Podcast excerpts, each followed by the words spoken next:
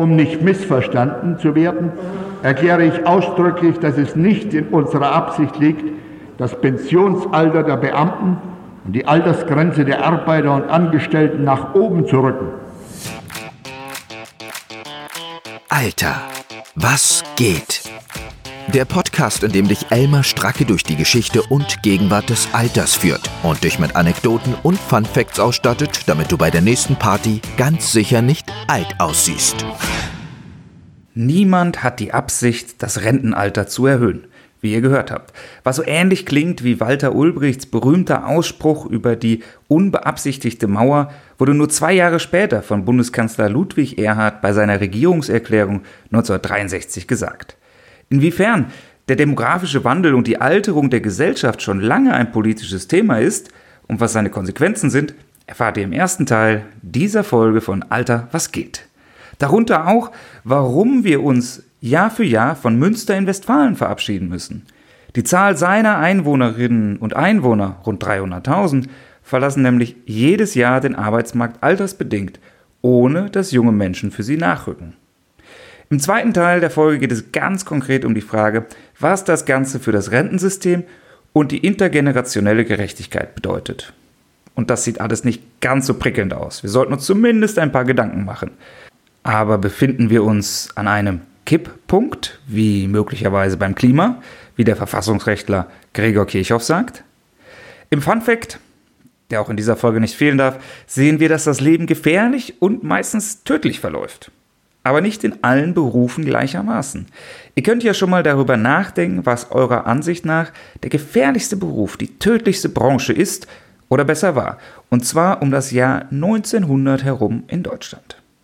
Und falls ihr vom ganzen Thema Demografie, Bevölkerung, Fakten und Fun Facts nicht genug bekommt, gibt es am Ende der Folge noch eine kleine Empfehlung zum Weiterhören in einen anderen Podcast, den ich sehr schätze.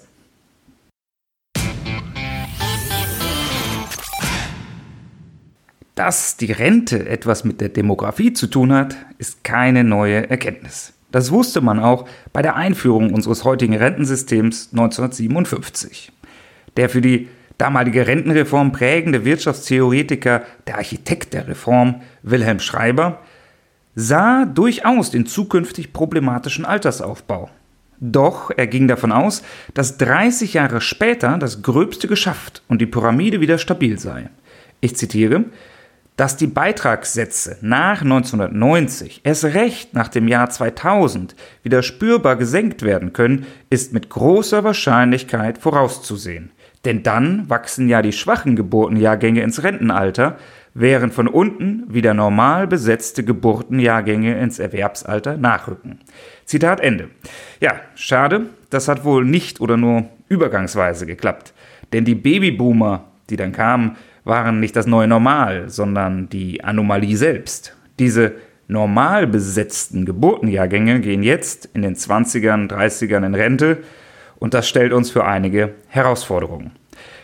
Was im Lichte dieser möglichen demografischen Szenarien 1957 vorgeschlagen, aber nicht umgesetzt wurde, war ein interessantes Detail, nämlich dass man nicht vom Rentenalter sprechen wollte, sondern vom Rentenmindestalter um die Leute psychologisch auf ein längeres Erwerbsleben vorzubereiten und hinzuwirken und ihnen einen Korridor auch anzubieten, sagen wir zwischen 65 und 70 wurde diskutiert. Aber so kam es nicht. Schon die Zeitgenossen von Wilhelm Schreiber widersprachen auch seinen Prognosen sehr eindrücklich. Das Verhältnis der 65-Jährigen zu den 15- bis 64-Jährigen, also zur Erwerbsbevölkerung, werde, Zitat, niemals wieder so günstig sein wie heute, Zitat Ende, schrieb einer der Autoren in einer lebhaften Debatte in der Zeitschrift Sozialer Fortschritt im Jahre 1964. Denn in den 60ern spätestens ist das, was als demografischer Wandel bezeichnet wird, ein sozialpolitisch viel beachtetes und allgemein bekanntes Thema. So auch in der Regierungserklärung von Ludwig Erhard im Jahre 1963. In der kommenden Zeit, kommenden Zeit wird eine stagnierende oder vielleicht sogar absinkende Zahl von Vollerwerbstätigen für eine immer größere Zahl aus dem Arbeitsprozess ausgeschiedener die erforderlichen Mittel aufzubringen haben. Der Anteil der über 65-Jährigen wird sich in wenigen Jahren gegenüber der Vorkriegszeit verdoppeln. Eine sehr klare Analyse, die uns zeigt, dass das Problem nicht erst jetzt bekannt ist. Aber auch eine klare Ansage, die die deutsche Rentenseele provoziert, sie auf Hab-Acht-Stellung bringt, weshalb unmittelbar danach eine weitere klare Ansage folgt, mit dem Versprechen, sich auf keinen Fall in der zentralen Weise mit diesem Problem zu beschäftigen, die unter Deutschen für Unmut sorgen könnte. Um nicht missverstanden zu werden, erkläre ich ausdrücklich, dass es nicht in unserer Absicht liegt, das Pensionsalter der Beamten und die Altersgrenze der Arbeiter und Angestellten nach oben zu rücken.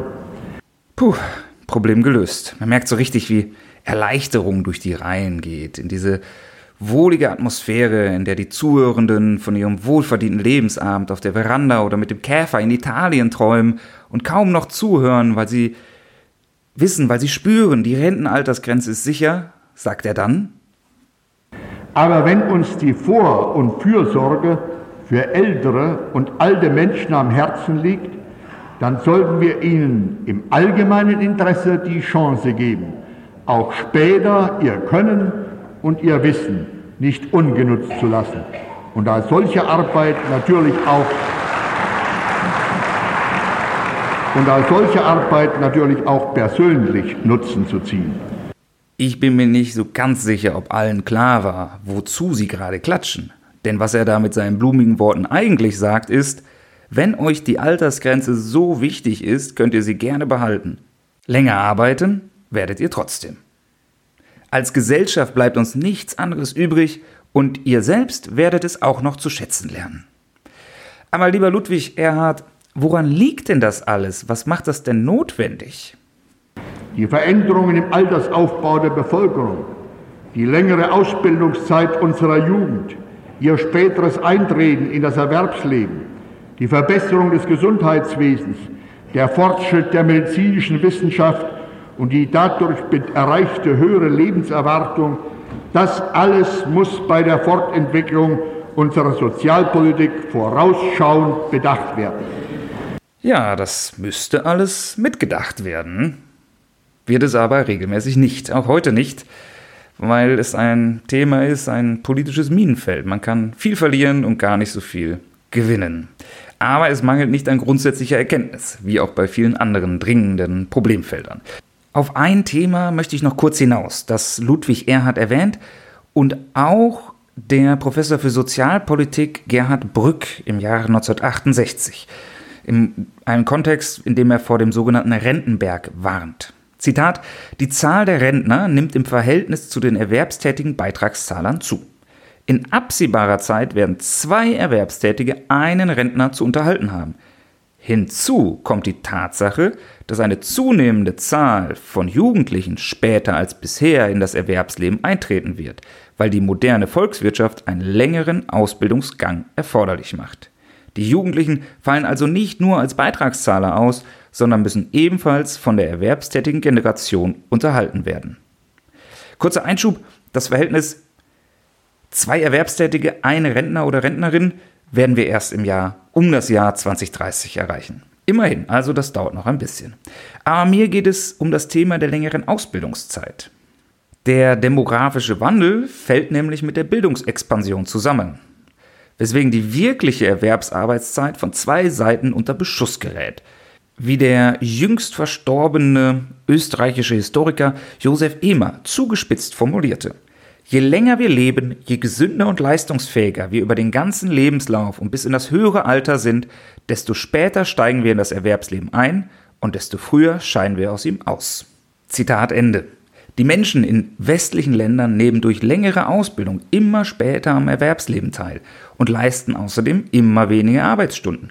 1970 waren es in Deutschland noch fast 2000 Arbeitsstunden pro Jahr pro Erwerbstätigem. 2022 sind es nur noch 1344. Das klingt schlimmer als es ist, weil die Produktivität jeder einzelnen Stunde stark gestiegen ist. Aber das muss sie auch, wenn oder falls wir bei steigendem oder zumindest stabilen Wohlstand die Zeit noch weiter reduzieren wollen. Derzeit besteht die Hoffnung, dass nach den Babyboomern, also in den 2040ern und 2050ern, der neuerliche Rentenberg langsam verschwindet und der Altersaufbau wieder günstiger und vor allen Dingen stabiler wird. Das meint dann keine klassische Pyramidenform, aber wenigstens eine Art etwas geradere Säule, mit der man gut kalkulieren kann. Andererseits habt ihr ja auch gesehen oder gehört, naja, dass man auch mit demografischen Prognosen schon häufiger mal daneben lag. Wir werden sehen. Nach derzeitigen Vorausberechnungen ist die Hoffnung sehr begründet. Das sieht ganz gut aus. Aber selbst wenn das eintritt, altert unsere Gesellschaft rapide. Der Anteil von Menschen ab 65 Jahren ist in Deutschland von 1950 bis 2021 von 10 auf 22 Prozent gestiegen. Er hat sich verdoppelt. Eine alternde und schrumpfende möglicherweise Gesellschaft ist nicht per se problematisch. Man könnte sagen, wir haben weniger Ressourcenkonflikte, wir haben mehr Platz, wir haben weniger Köpfe, auf die wir Dinge verteilen müssen. Nur, darauf weist etwa Stefan Schulz in seinem Buch Alten Republik richtig hin, wir haben keine Erfahrungen damit. Wir sind ständiges Wachstum gewöhnt. Wir müssten etwa unsere Städte und Vororte umdesignen auf Schrumpfung, weil es weniger Menschen gibt. Zum Beispiel, die vielen Einfamilienhäuser in der Peripherie sind schön für junge, gesunde, mobile Familien. Die Dichte an Menschen ist so groß, dass es sich verhältnismäßig gut lohnt, eine Anbindung an den öffentlichen Nahverkehr, eine Busverbindung anzubauen. Aber weil diese Leute jung, mobil, gesund sind, nutzen sie die vielleicht nicht, weil die unkomfortabel ist. Sie fahren lieber Fahrrad oder nutzen das Auto. sind dann diese Siedlungen, in denen eigentlich nur Schulkinder den Bus benutzen. Wenn aber dann Jahrzehnte später an diesem Ort nur noch alleinstehende Alte wohnen, dann bräuchten die ganz dringend Mobilitätsangebote, aber das wird entsprechend teuer, weil kaum noch jemand da ist, der da wohnt und der Abstand zu groß ist, die Dichte ist gering. Sprich, der viele Platz, den man am Anfang vielleicht als Segen wahrgenommen hat, wird langfristig womöglich zum Fluch. Oder ein anderes plakatives Beispiel, auf das Schulz in seinem Buch hinweist. In Japan, so berichtet er, stelle man inzwischen künstliche Wölfe auf die Straßen, um Bären abzuschrecken, weil einfach nicht mehr genug Publikumsverkehr da ist, damit das von alleine funktioniert. Hinzu kommt, diese Alterung beschleunigt sich immer mehr in Deutschland. Von 1963 bis 1998 stieg der Anteil der Menschen über 65 von 12 auf 16 Prozent, also um 4 Prozent. Von 1998 bis heute innerhalb von 25 Jahren nochmal um 5% und bis zum Ende dieses Jahrzehnts, bis 2030, um weitere 4% und dann wird mit 26% mehr als jeder vierte Mensch in Deutschland über 65 sein. Und diese Alterung betrifft alle Lebensbereiche, aber sie wird besonders deutlich zahlenmäßig am Arbeitsmarkt. Der demografische Wandel sorgt dafür, dass uns jedes Jahr die Stadt Münster in Westfalen verlässt. Oder zumindest ihre Bewohnerinnen und Bewohner. Jedes Jahr bis 2030 verlassen rund 300.000 Menschen, ungefähr die Größe dieser Stadt, in Deutschland altersbedingt den Arbeitsmarkt, ohne dass junge Menschen für sie nachrücken. Wenn es keine Migration gäbe und der Anteil von Frauen und Älteren am Arbeitsmarkt stabil bleibt, hätten wir im Jahre 2050 nur noch zwei Drittel der Arbeitskräfte in der Summe von heute. Jede Person muss dann also das anderthalbfache an Produktivität bringen, um den Wohlstand stabil zu halten. Bei manchen Berufen geht das ja vielleicht auch über technologische Sprünge. Aber bei anderen, ich würde jetzt so an beispielsweise Lehrpersonal oder an Pflegekräfte denken, vielleicht eher nicht. Und das ist eine enorme Herausforderung. Damit das Erwerbspersonenpotenzial stabil bleibt, bräuchte es jedes Jahr eine Netto-Migration von 400.000 Personen. Jetzt kann man fragen, warum denn 400.000? Wir brauchen doch nur 300.000. Das liegt daran, dass wir nicht davon ausgehen können, dass von Menschen, die einwandern, die Erwerbsbeteiligung größer ist als die der Menschen, die schon im Lande sind. Unter den Leuten in Deutschland arbeiten ungefähr 75, 80 Prozent derer zwischen 15 und 65 Jahren im erwerbsfähigen Alter. Andere kümmern sich um kleine Kinder, sind krank, sind arbeitslos, was auch immer. Es gibt viele Gründe, warum man dann auf ungefähr drei Viertel der Personen kommt. Und Menschen, die emigrieren, haben ja noch ganz andere Hürden. Also wenn wir mal davon ausgehen, dass drei Viertel von denen unmittelbar für den Arbeitsmarkt einsetzbar sind, ist das eigentlich eine ganz gute Quote. Deswegen 400.000 Netto-Migration. Aber netto. Denn jedes Jahr verlassen rund 600.000 Menschen Deutschland. Sprich mit anderen Worten, aufgrund des demografischen Wandels, wenn wir an keinen anderen Stellschrauben drehen, zum Beispiel Erwerbstätigkeit von Frauen, brauchen wir jedes Jahr eine Million Menschen, die nach Deutschland einwandern. Weil, wie gesagt, 600.000 wandern auch wieder aus. Wenn wir diese Zahl nicht bekommen oder nicht haben wollen, dann müssen wir uns was anderes überlegen. Man könnte zum Beispiel sagen, die Erwerbsquote alter, älterer Menschen könnten wir erhöhen oder die von Frauen. Wobei die Erwerbsquote von Frauen in Deutschland auch schon bei 72 Prozent liegt, knapp unter den Männern mit 79 Prozent. Nur arbeitet die Hälfte der Frauen in Deutschland Teilzeit. Und mit 31,1 geleisteten Wochenarbeitsstunden aller erwerbstätigen Frauen in Deutschland liegt Deutschland im EU-Vergleich auf dem vorletzten Platz. Hinter uns sind nur noch die Niederlande. Also könnte die Mission lauten, dafür zu sorgen, dass viele dieser Frauen, in jedem Fall die, die es wollen, Vollzeit arbeiten. Laut Institut für Arbeitsmarkt und Berufsforschung hätte man bis 2035 zusätzliche 1,4 Millionen Vollzeitäquivalente, wenn alle, die in Teilzeit sind und in Vollzeit arbeiten wollen, das auch können.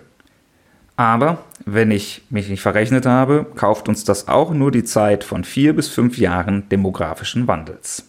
Bei den Älteren ist es ähnlich. In der Altersgruppe 55 bis 65 arbeiten in Deutschland 72 Prozent der Menschen. Platz 3 in der EU, sehr ehrenwert, Bronze. Das ist nur ganz knapp unter den 76 Prozent Erwerbstätigkeit in der Erwerbsbevölkerung insgesamt.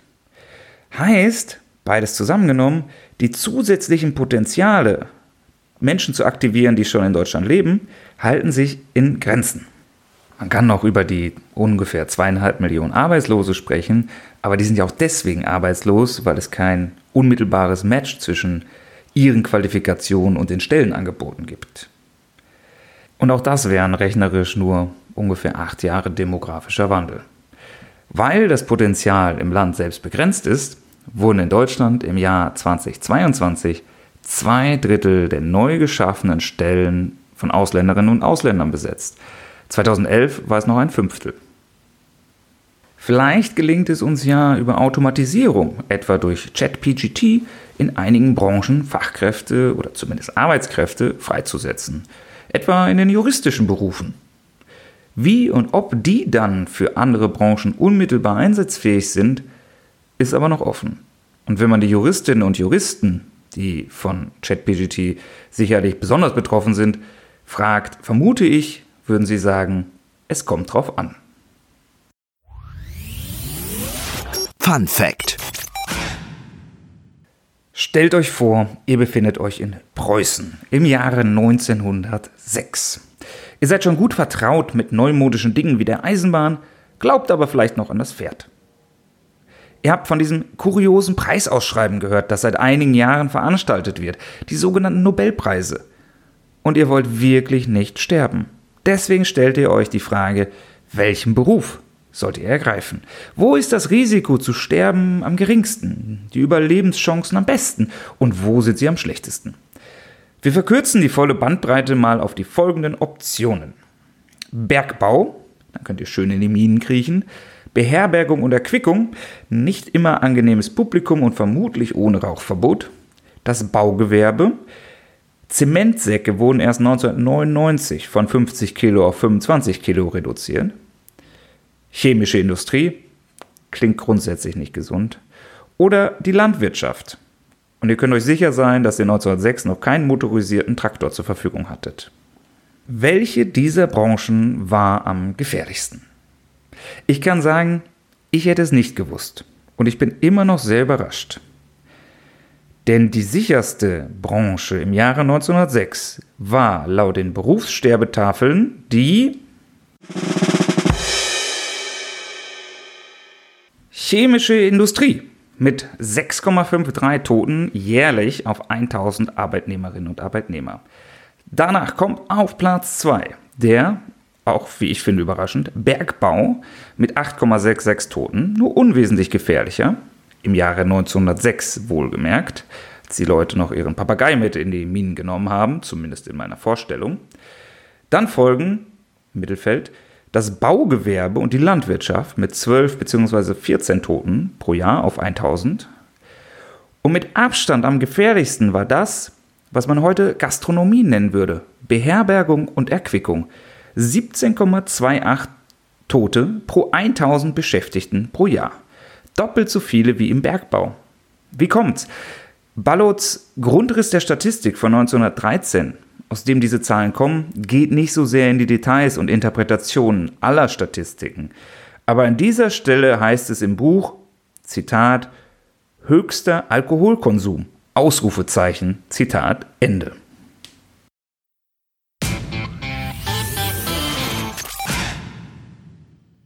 Ein paar Zahlen zum Rentensystem. Im Jahre 1950 kamen auf 10 Arbeitskräfte 1,6 Rentnerinnen und Rentner. Heute müssen 10 Erwerbstätige 3,6 Rentnerinnen und Rentner versorgen.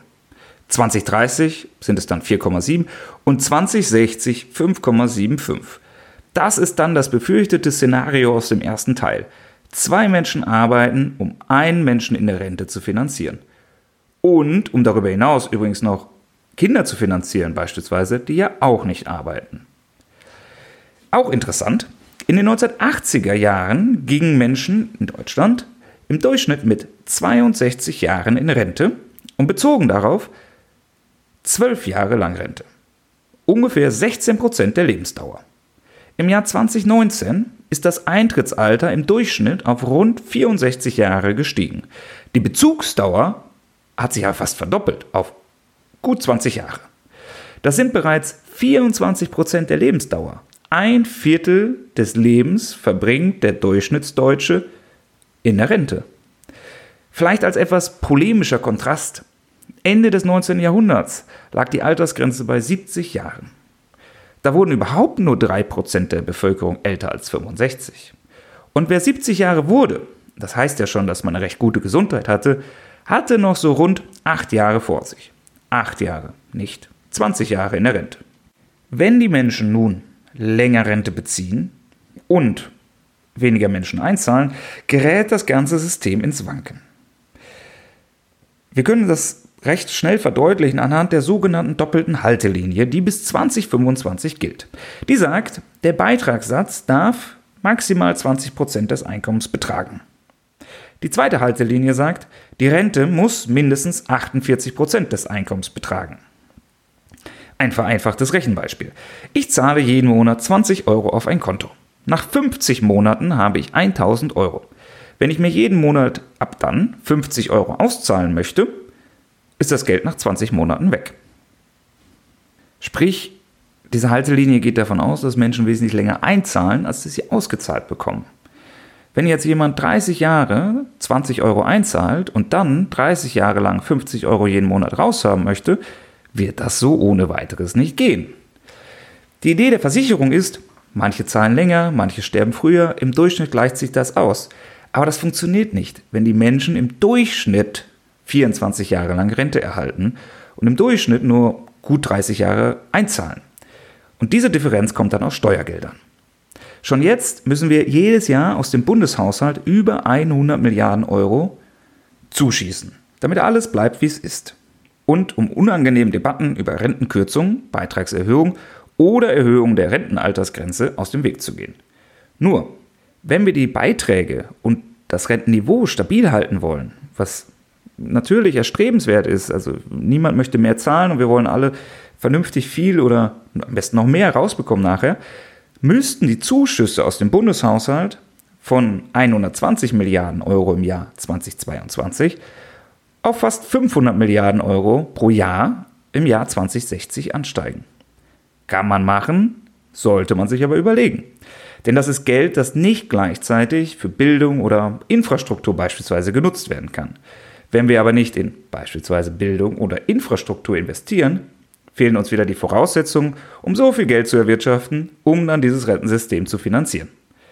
Auch wenn ich das jetzt sehr vereinfacht dargestellt habe, weil es auch komplexere Nebenwirkungen gibt und auch Rentnerinnen und Rentner, das Geld ist ja nicht verschwunden, sondern die geben das ja auch wieder aus und so weiter, droht da ein unguter Teufelskreis oder selbstverstärkender Effekt.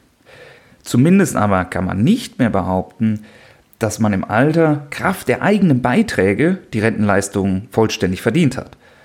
Vielmehr ist es so, dass die Allgemeinheit freundlicherweise oder zur Wahrung der Versprechen, die frühere Politikerinnen und Politiker gegeben haben, was dazu schießt.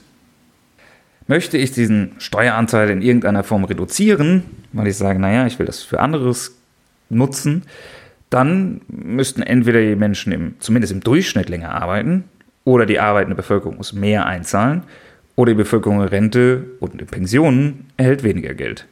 Klingt alles nicht so super.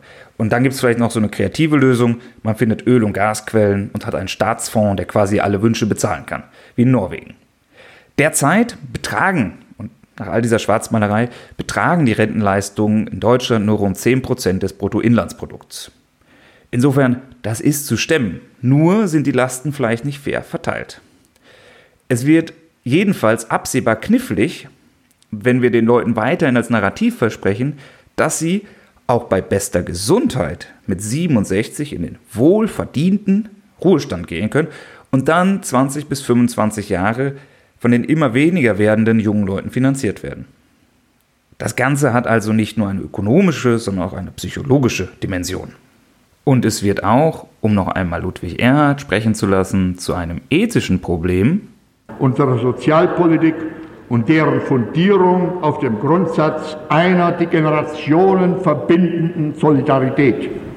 Das wird sich zeigen, wie stabil diese Solidarität wirklich ist.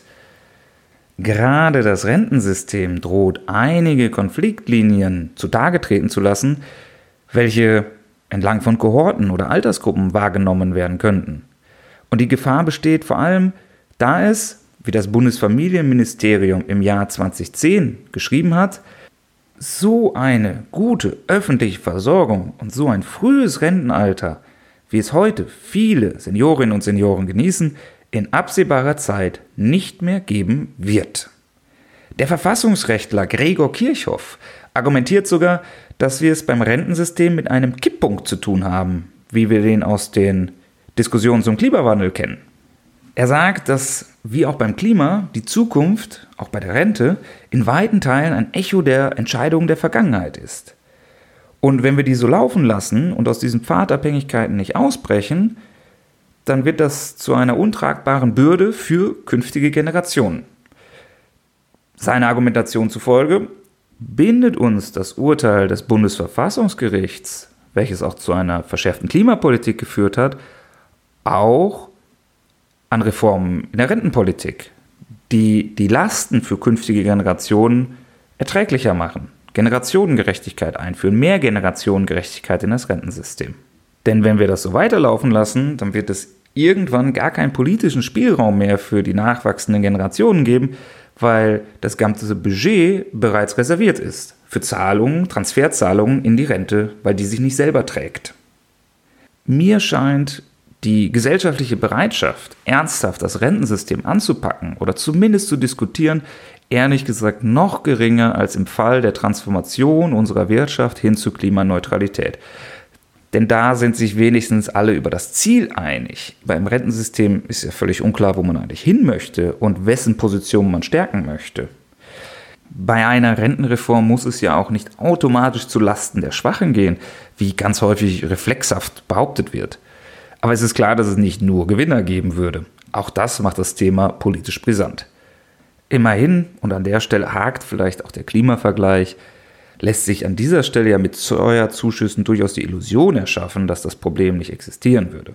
Das kann man in der Klimapolitik nicht machen. Der Wald brennt auch dann, wenn man Geld drauf kippt. Vielleicht brennt er dann sogar noch besser. Nichtsdestotrotz finde ich das Argument, das 2021 vom Bundesverfassungsgericht geschaffene Prinzip der intertemporalen Freiheitssicherung auch auf die Rente zu beziehen, interessant und lesenswert. Wer weiß, vielleicht kommen ja zu den Klimaklebern noch die Rentenreißer oder die Anwartschaftsanketter oder irgendwie sowas. In jedem Fall argumentieren viele Fachleute für eine generationengerechtere Verteilung der zusätzlichen Lasten im Rentensystem. Man könnte zum Beispiel sagen, dass statistisch jeder Mensch, sprich jeder Jahrgang, den gleichen Anteil seines Lebens in Rente verbringen kann. Und andersherum auch die Pflicht besteht, den gleichen Anteil erwerbstätig beizutragen. Wenn wir immer länger leben und das Renteneintrittsalter stabil halten, dann würde immer nur der Anteil der Rente steigen. Deswegen gibt es zum Beispiel den Vorschlag zu sagen, naja, für zwei gesunde Lebensjahre, die wir gewonnen haben, arbeiten wir ein Jahr länger. Wenn man den Anteil wirklich proportional stabil halten möchte, also diese ungefähr ein Viertel des Lebens, die wir gerade haben, dann müsste das Renteneintrittsalter für Frauen in Deutschland von 65 im Jahr 2013 auf 67 im Jahr 2030 und auf 70 Jahre im Jahr 2050 ansteigen. Ich finde das ehrlich gesagt gar nicht so dramatisch. Da hätte ich mit Schlimmerem gerechnet. Aber man könnte natürlich trotzdem noch anwenden, naja, die Leute leben länger, aber die sind ja nicht fitter. Sie sind genauso mit 60 oder 65 kaputt, arbeitsunfähig. Sie leiden jetzt nur länger an Diabetes, Burnout und Depressionen. Aber schaut euch mal in eurer Umgebung um. Vergleicht die Erscheinung und die Fitness von Menschen mit 70 heute mit den 70-Jährigen auf Bildern eurer Großeltern. Sehen die wirklich gleich aus? In einer Studie mussten Menschen das Alter von Leuten auf Fotos schätzen.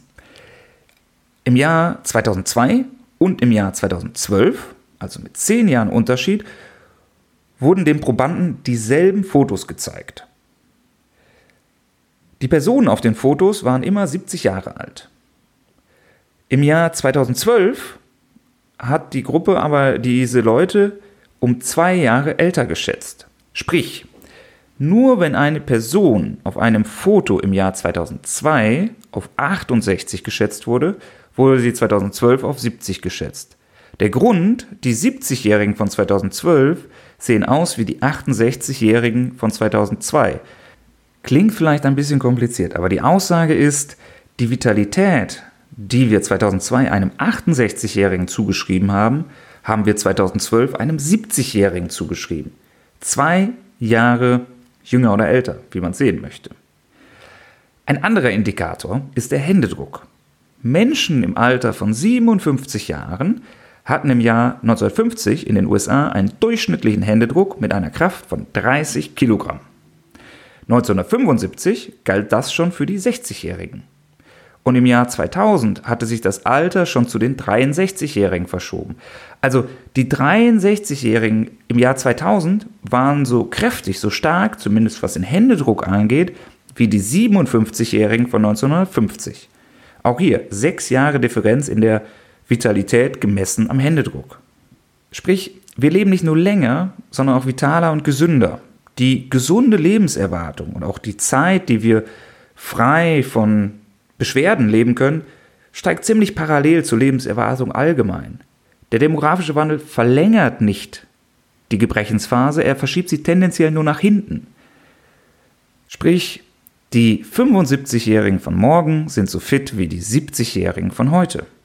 Das soll nicht heißen, dass es nicht individuelle oder auch systemische gesundheitliche Probleme gibt. Aber das Land besteht nicht nur aus Dachdeckern, die in jeder Debatte um das Rentenalter angeführt werden. Oder anders gesagt, angesichts des demografischen Wandels und wie lange wir leben und wie lange wir gesund leben werden, können wir uns ein Land aus Dachdeckern auch schlichtweg nicht leisten. Die Tätigkeiten, die Menschen erwerbs- und arbeitsunfähig machen, weil sie zu belastend sind, müssen eben entlastet werden. Beispielsweise durch Automatisierung, durch Digitalisierung, durch Bürokratieabbau, was auch immer. Durch mehr Wertschätzung und was es braucht, damit die Leute weniger kaputt gehen. Aber wir können nicht erwarten, dass das Rentensystem unsere arbeitsmarktpolitischen Verfehlungen heilt. Das kann es nicht leisten. Das ist so wie mit der Altersarmut. Die Leute sind nicht arm im Alter, weil sie alt sind, sondern weil sie arm sind. Sie waren auch schon vorher arm. Es wird vielleicht im Alter stärker sichtbar, aber die Ursachen für die Armut liegen weiter vorne im Leben. Deswegen ganz egal, welchen alterspolitischen Aspekt man sich anschaut, Rentenpolitik beginnt früher, am besten in der Jugend. Alter, wie geht's weiter? Das war der zweite Teil zum demografischen Wandel. Seit wann gibt es eigentlich ein Problembewusstsein dafür? Und was macht die Altersstruktur mit dem Rentensystem? Warum sollten wir hier vielleicht die eine oder andere politische Debatte nicht scheuen? Zum Abschluss gibt es jetzt noch drei Kleinigkeiten. Erstens, wie versprochen, eine Podcast-Empfehlung. Den Podcast des Bundesinstituts für Bevölkerungsforschung mit dem catchy Titel Der Podcast des Bundesinstituts für Bevölkerungsforschung. Die dort interviewten Wissenschaftlerinnen und Wissenschaftler stellen kurz und knackig wirklich spannende und fundierte Forschungsergebnisse vor. Beispielsweise von den Folgen, die ich zuletzt reingehört habe, passend zur kürzlichen Debatte Nutzen und Nutzung des Elterngeldes, die Situation ukrainischer Geflüchteter in Deutschland. Was kostet eine Scheidung eigentlich wirklich und wer trägt diese Kosten? Oder wer schickt in Deutschland die Kinder zur Kita und warum ist das so ungleich verteilt? Also, wer sich dafür interessiert, was es an aktueller Forschung gibt, dem und der sei dieser Podcast sehr ans Herz gelegt. Zweitens gibt es noch den Hinweis in eigener Sache. Am Mittwoch, den 9. August, erscheint endlich mein Buch auch im Print, also gedruckt, im WBV-Verlag unter dem Titel Die kalendarische Altersgrenze im Rentensystem, Willkür oder Gleichheit. Mit 60 Euro ist die Printversion nicht ganz günstig. In Klammern, Weihnachten kommt immer sehr plötzlich, Klammer zu. Aber das E-Book wie ich schon mal gesagt habe, gibt es auf der Website des Verlags auch kostenlos. Drittens, falls ihr diese Folge bei Spotify hört, antwortet doch mal auf die Frage in der Folge. Da gibt es nämlich neuerdings die Möglichkeit zur Interaktion und ihr könnt schreiben, wie euch die Folge gefallen hat und diesen Kommentar könnte ich dann vielleicht veröffentlichen. Das wäre gut für den Algorithmus und vielleicht auch spannend für die anderen. Auf jeden Fall wäre es cool. Und wie immer könnt ihr mich auch gerne auf anderen Wegen kontaktieren und es wissen lassen, etwa über Instagram, E-Mail oder meinetwegen auch per Brieftaube. Und viertens, das war's und ich freue mich aufs nächste Mal. Das war Alter, was geht mit Elmar Stracke. Hoffentlich hören wir uns bald wieder in alter Frische.